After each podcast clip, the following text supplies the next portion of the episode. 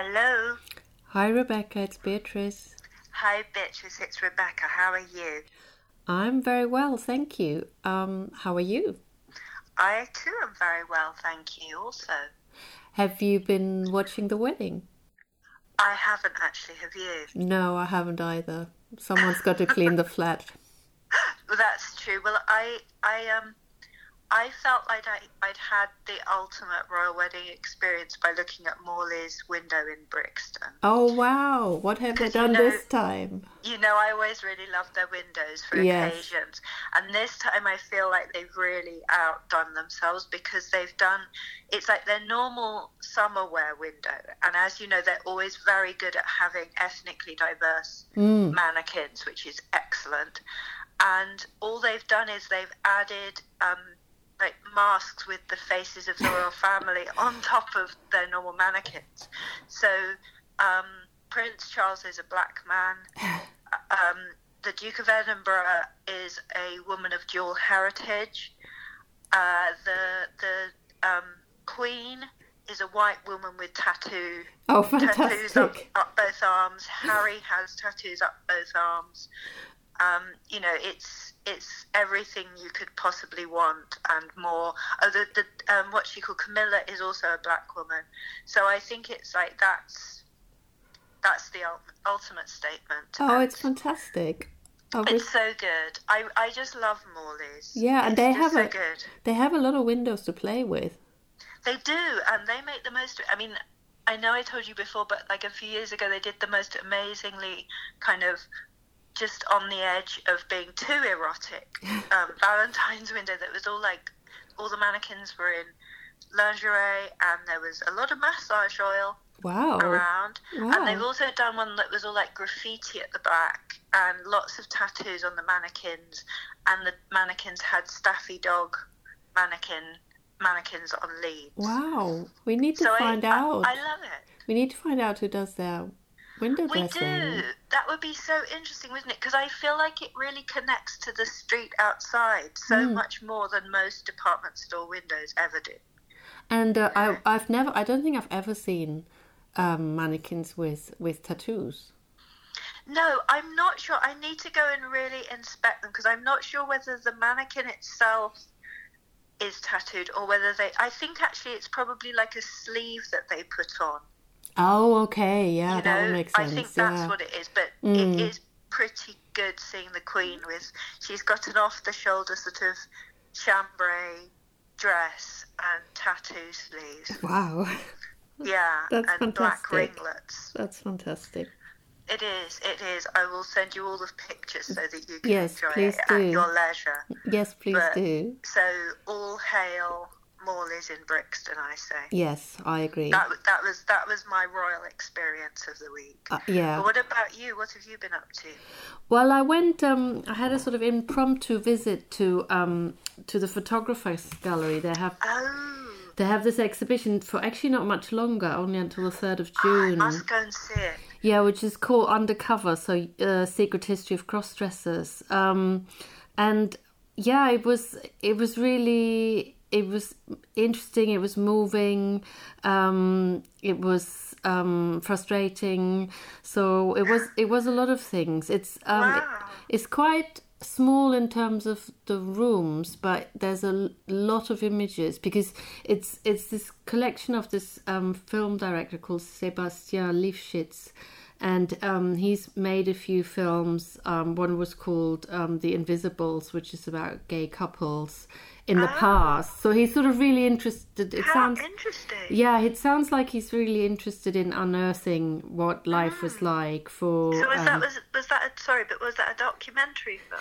Yes, I think that's a documentary. Oh, I must look it Mhm. up. Yeah, and then there's another one um, which I'll come back to later. Um, so it's his personal collection. He was born in the 60s and apparently started collecting when he was about 10, just from flea markets and um. Yeah. then later on eBay and stuff. So it's all images of. Um, I guess cross dressers is one word of calling it. The, the the problem is, which makes it difficult to talk about it as well, is because it's just mainly from from flea markets and stuff. Most of the time, there's hardly any information. right. So it's it's men, what looks like men dressing like women and the other way around.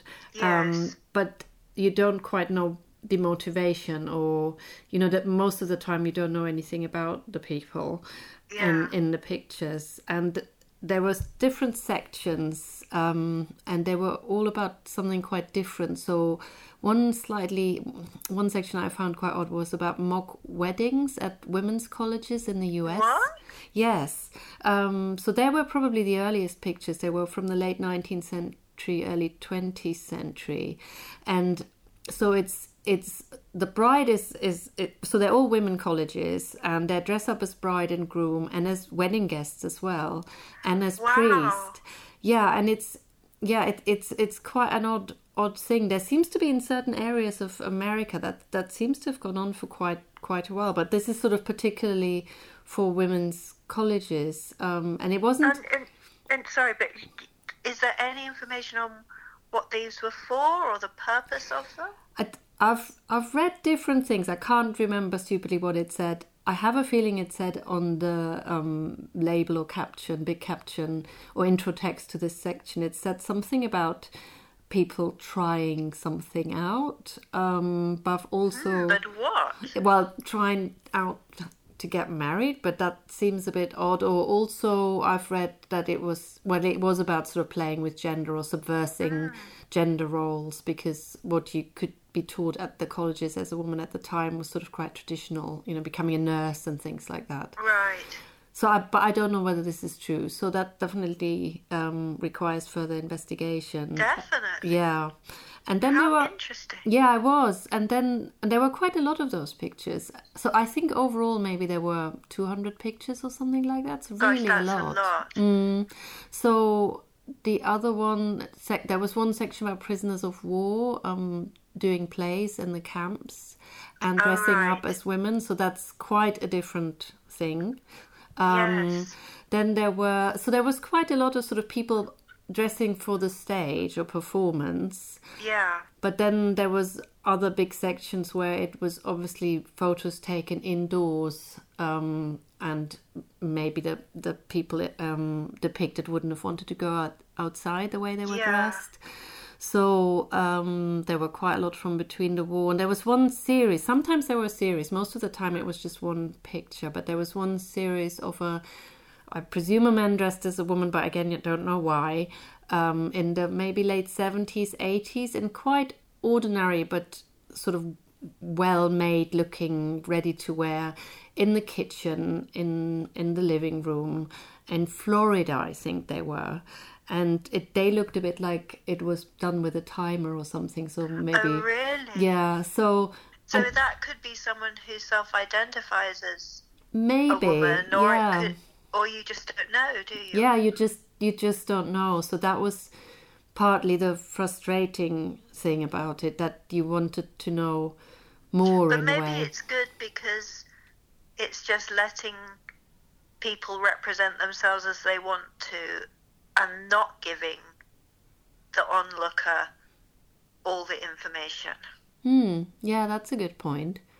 I guess a lot of the time, also, I read in one interview with the um, collector that you know they were thrown out because the family didn't want to have anything to do with it. Oh, goodness. So part of it. So what I kept wondering is, you know, has someone ever recognized themselves, um, Yes. or or maybe someone wouldn't be so happy for or their them. relative. Yeah. Um, there was also a long section about um, uh, someone Lifshitz made a, another documentary about uh, who's now very well known as someone who um, called themselves Bambi um, and was born born as a man in Algeria and then went to Paris in the fifties and um, was sort of a major star in in a cabaret there, super glamorous looking, absolutely super glamorous looking. But then after sort of 10, 15 years or so, decided they just wanted to live a quiet life and became a teacher somewhere. Um, Oh wow! Yeah, someone- God, imagine like that. Would be one good teacher to have. yeah, yeah. With a very open mind and and it's um i mean there is Stories to tell. I can send you the link to the website. So um. Bambi has her own website and s- still looks super glamorous. It's now sort of late seventies, I think. Um, so that was the one person That's where so interesting, and it's really nice that these images that maybe were, in some cases at least, clandestine Hmm. or not, you know, sort of looked at askance by the families, are now being treasured and displayed as something really positive and good. Mm. And I'm I'm amazed how many photos he found. So, but uh, okay, it was over the last forty years or so. Yes, Um, yes. But a friend of mine, she wanted to um, find some photos for an art project, historic photos, and she went to, I think maybe Bermondsey flea market or some or something. And she, one of the images she found, I think it was actually a film that she she's a photographer. She then developed Yes. had two women on it, which looked like from the twenties in men's men's clothing. Um, and that's not what she was looking for. She just randomly found, you know, bought bought Yeah. some some film and photos. But they looked a bit more like it was for fancy dress, but it wasn't entirely clear. Because Um, there's that there's that nice Katrina Rolley article in Chic Thrills about women um, about lesbians in the interwar period dressing the same to sort of signal the connection between the between couples and things. Mm, It's really interesting. Yeah, And I remember mm. seeing an exhibition years ago at ICP in um, New York that was pictures of gay men and as couples, and they would often be. I know that's not cross-dressing, but they would be dressed the same. But the the the Katrina Rolley essay is about. It's. I think all of them, as I remember it, the lesbian couples are dressed in what would be deemed male attire. ah, I I have chic thrills right near me. I need to dig it out you? and have a have another look. I know it's it. ages Mm. ago I've looked at it, but Mm. it, it always really struck me because it it just seems really interesting. Two people cross dressing Yes, together there, is is a very different kind of practice, isn't it? Mm, I think there were pho- some photos like that in in in the in the exhibition as well, and um, I stupidly didn't buy a, buy a catalog, but I think he did bring out um, a catalog co- also called Invisibles, which is a lot of gay couples, um, and I think there is some of what you say is sort of there as well. So it's it's definitely yeah, it's definitely worth going Oh, I to. definitely want to go Mm. and see it, And- and really really connects to what we were talking about last week with the passing conference Yes. as well. Mm, mm, So fascinating. mm. so fascinating. And like you said, it's really interesting how there's kind of acceptable, in inverted commas, spaces in which you're allowed to do it in the theatre. And so funny, it seems such a feature of the armed forces entertainment. I mean, I suppose it is because traditionally it's been all men, but it seems so much a part of that that there's cross dressing in any entertainments that they do. Mm. There's one. suppose, yeah, go on, sorry. There's one particular photo that is sort of when people review the exhibition is shown quite a bit, and it's it's sort of three men in sort of what looks like sort of well, it's World War One women's evening wear, and um, it's it's quite striking also because of the pose they're adopting, and they're obviously wearing makeup.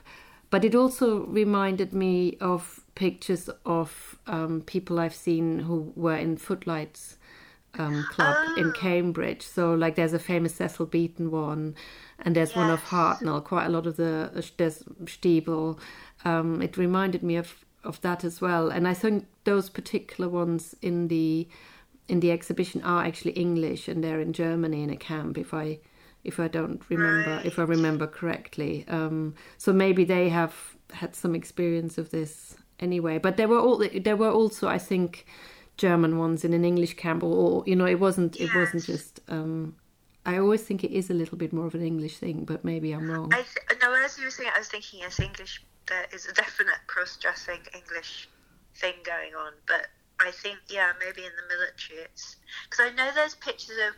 I was trying to remember what it's called. Is it crossing the meridian? What is it? It's like crossing the line as you um, sail around oh the yes, world. hmm That um, that we've there's some sort of pictures my- ceremony. Yeah. yeah, that there's like a ceremony where you dress up because there's pictures of my granddad who is in the Royal Navy, and there's photographs of him probably in the like late late twenties, early thirties, crossing whatever this line is, and you know they're all dressed up, and there's like cross dressing. There's like Oh, every kind of dressing up you can think of Mm.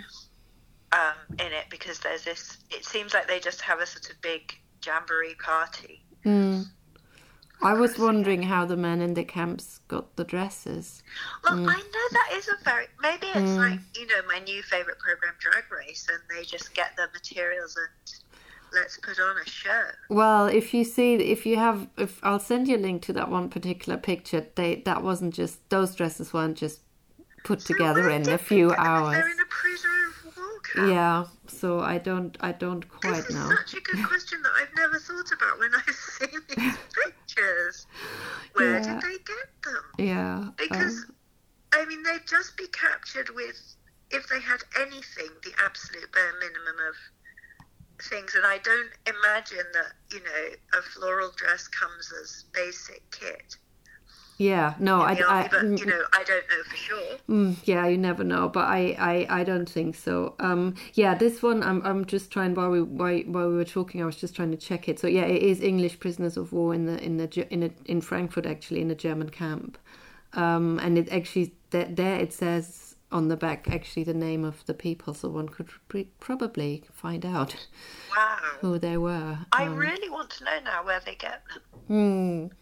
Yeah, I can't help you there. Because, especially like prisoner of war, you sort of feel, could could you really go up to the guards and say, we need dresses in these sizes, please? Mm. Well, I, I was talking to a student about it yesterday who was really interested in, wants to do more research. And she said something about some camps were quite, mm, what's the word, comfortable for want of a better word. Um, so maybe, you know, you could ask the camp overseer to ask his wife to Yeah. dig out some clothes. I don't, I don't know. Um, but it is. Because I know, actually, saying that, I know that like the camps where they where they put German nationals in in Britain, so not prison. I guess it's sort of prisoner war, but not in quite. It's not like military people necessarily. Mm. People could go out into the local town Oh, with okay. guards, Mm, but I mm, don't know that it's quite the same. I don't know because you imagine like Colditz, mm, but that's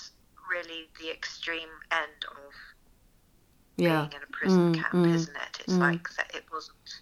Yeah, there probably there were probably yeah there were pro- exactly there were probably somewhere you couldn't do any you wouldn't have thought of putting on theatricals or wouldn't have been able to. No. That is the other so thing I want That's a line of research for us. definitely, and that, that the other thing I also wonder what is what, what play were they performing? Yes. If, if a play, it might have been some sort of. It came. It footlights from what I can, from what I've seen. It was often reviews, so you know, different short, yes. short sort of- sketches yeah. type type and thing, someone singing a song and someone telling Exactly. jokes and and a dance number and things like that. Okay. Mm. I feel we also need to find out more about mock weddings. Yes, we definitely do. I I have tried a little bit, but uh, I could. Uh, the only thing I found was in someone wrote an MA in two thousand and three or something like that about them. But that was the only thing I've come across so far. But maybe there is, you know, some major thing I've haven't seen. Um, I mean, maybe there's like chapters in books on American Yeah. colleges. yeah, maybe. Mm, mm. How interesting. Well, Yes. that sounds like a very good visit. Yeah, and when I'd yeah, I'd love to hear what you think when you've when you've been. Yeah. Is it just on for like a couple more weeks? Yeah, I think sixth of June or something like that. so Okay, well, just I'm going to weeks. really make yeah. an effort cause, because I think the Barbican also has a really interesting photography exhibition. It it I is- haven't seen. Yes, it is interesting because I've seen that up, but, but again, I went through quite quickly, and Okay. It's interesting. It's quite similar in a way in that they put together lots of different things, or that maybe don't necessarily have that much in common. But maybe we can talk about that when you've been. Yes. but Yeah. um, what have you been up to? Well, a great deal of marking, Mm-hmm. but on the side of that, I watched um, this documentary on Versailles 73. It's called Versailles 73 American Runway Revolution, um, which I've always really loved stuff about the Versailles show of 1973, and I read a book about it a while ago, and so I was glad because the film came out in 2012, Mm-hmm. but I finally managed to to find it online. Oh, I just really, really loved it. So tell so me, good. I, I have a feeling that I once heard a talk about it, but it's quite a while ago. So t- Oh, really? tell me what what it is. Okay. Uh, it's well in the, the Versailles Palace was in urgent need of renovation. It was really run down, so they decided to have a charity event, and it was quite a new thing in France to look for sort of I don't know what you'd call it, not sponsorship money, but you know for sort of outside charitable money. Um, to renovate it, and I'm not quite sure the exact chronology, but Eleanor Lambert, you know, the amazing, super fantastic American fashion PR, she got involved, and um, like Marie de Rothschild was involved in in France, and you know the curator at Versailles, and all these very grand people, and Eleanor Lambert, being Eleanor Lambert, um, was very very canny. So they decided they would have five five French couture couturiers would um, show their clothes, and then five American designers would show too. So the basis of it was a charity event, so it doesn't sound that like earth shattering, but it turned into something really earth shattering because the French. So there was like Yves Saint Laurent, Marc Bohan at um, Christian Dior, Givenchy, Cardin, and Ungaro for the French. That must have been quite hard to decide on five. Well, I know, I know. You, I mean, you get like it's. I really think the documentary is really well done because they have amazing people talking. They have, um, you know, sort of a couple of society ladies who went. They have um, contemporary curators of the people who were involved at, you know, the institutions that were involved. They have. They, they read out letters, you know, these, I, I always find them fascinating, these like exquisitely diplomatic letters, you know, from Yeah. so and so to so and so to try and you know oil the wheels of industry sort of thing and there's also interviews which i just oh god you have to say it is like amazing with all these models who modeled in it and also i was very excited because i really loved. do you follow um jean-luc on um instagram No. Mm. Oh, I must, I must tag you in. I re- he does like the most beautiful runway photographs, and he's been doing them since at least the '60s. And I don't know, he's just really brilliant at just getting that moment, and just really like you feel like you've seen the show from seeing his photographs. So I was really intrigued to see him speaking, and he's also wearing a very nice red velvet jacket, so that's extra good. What But is his there. name again? It, it's Jean Luc.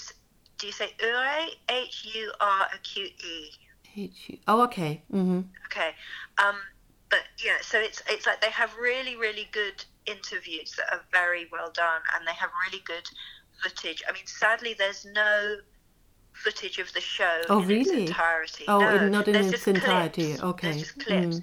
and because I was looking at Women's Wear Daily from the time to see what I could find out, and it does say in one of their those that there will be a 50-minute TV show, but whether they're actually whether that actually happened or not, I don't know. Mm. And clearly, this person couldn't find it, and they seem to have done very good research. But yeah, so they have like their five and five from each country, and the French. Oh, you didn't It's- say the American ones. Oh, sorry, sorry, that's really important. That's super important. Let me see if I can get more. So there was um, Oscar de la Renta, hmm um, Bill Blass, so two kind of couture equivalent, although Bill Blass is a bit you know, but ready to Mm. wear. Um, Halston, and then controversially there was Anne Klein, so a woman designer of sportswear, Mm-hmm. and then super off the chart amazing Stephen Burrows, who is a like young up and coming black designer. Interesting. so Mm. so Eleanor Lambert obviously manipulated who was included Yeah. and they had like asked J- James Galanos and Geoffrey Beene, but they said no. So it's like a really interesting mix. Mm. And the French, it was held at Versailles itself, and the French really thought they would just knock it out of the park because they're French and it's couture and they own it. And they did this incredibly over the top show that had floats, it had Josephine Baker singing. You know, it was just it was just like a sort of 18th century event, you know, hmm. with really elaborate sets. It went on for two and a half hours. What? yeah, I know, and it was kind of and and it was kind of extraordinary. But it, it was like really long gaps between each designer because of this elaborateness. Mm. And although they had Josephine Baker, this is Josephine Baker in 1973, not Josephine mm. Baker in 1923. So you know, it was it was more like looking to the past Mm. and so they did like incredibly grand, incredibly serious, over the top. And then the Americans, they'd hardly had any time to rehearse because the French had taken so long with their rehearsals that they'd like have to sit there. and you know, there's like really funny, funny, awful. You know, of the model saying we were so cold, we had nothing to eat, Mm. we had no toilet paper, we had no water. We, you know, it sounds really grim. And Like in the they did- olden days in Versailles, I probably. Mm. Exactly, Mm. exactly.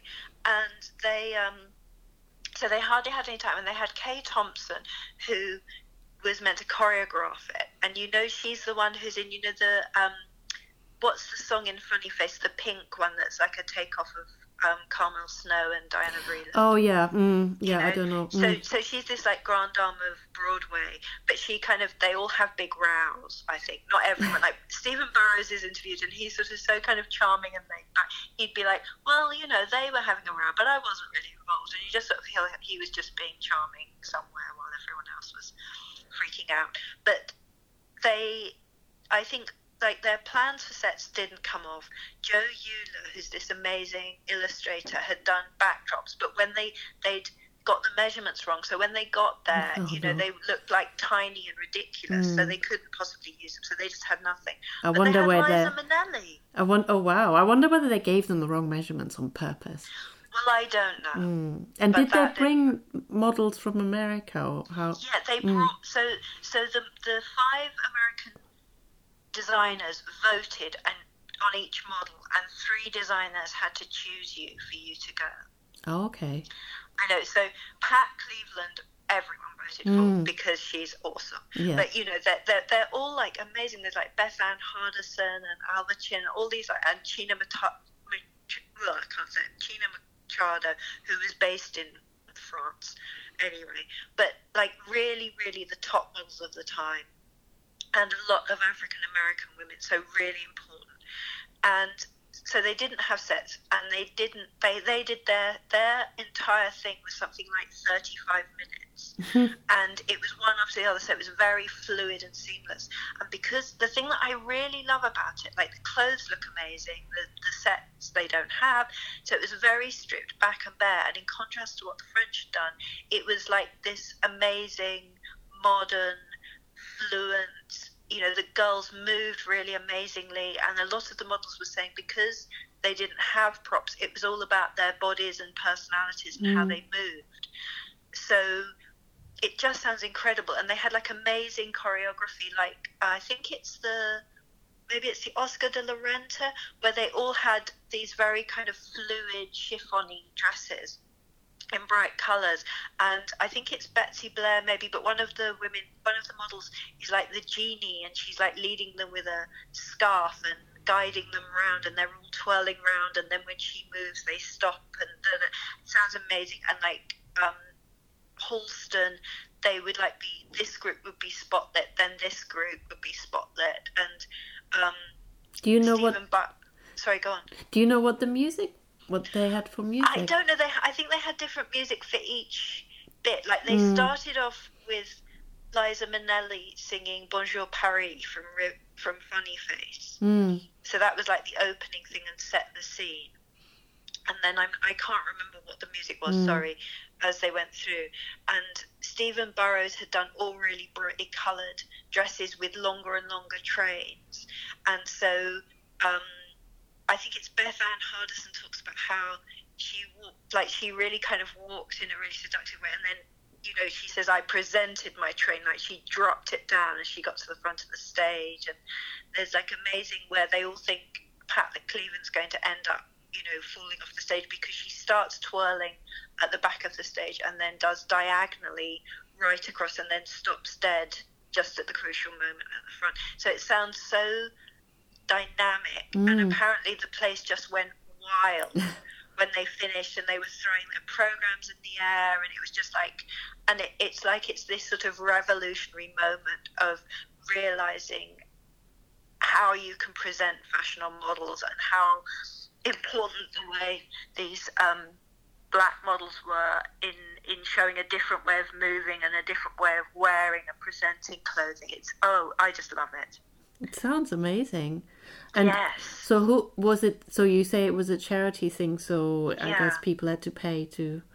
Yes, it was like very expensive to get in. So like Grace Kelly is there, and it's you know it's all the the rich and you know the rich and richer, I guess, in their diamonds and jewels mm. and um, everything. So it was a very kind of trad audience, I think. Although I think Andy Warhol was there, so I think like the Americans had some of their.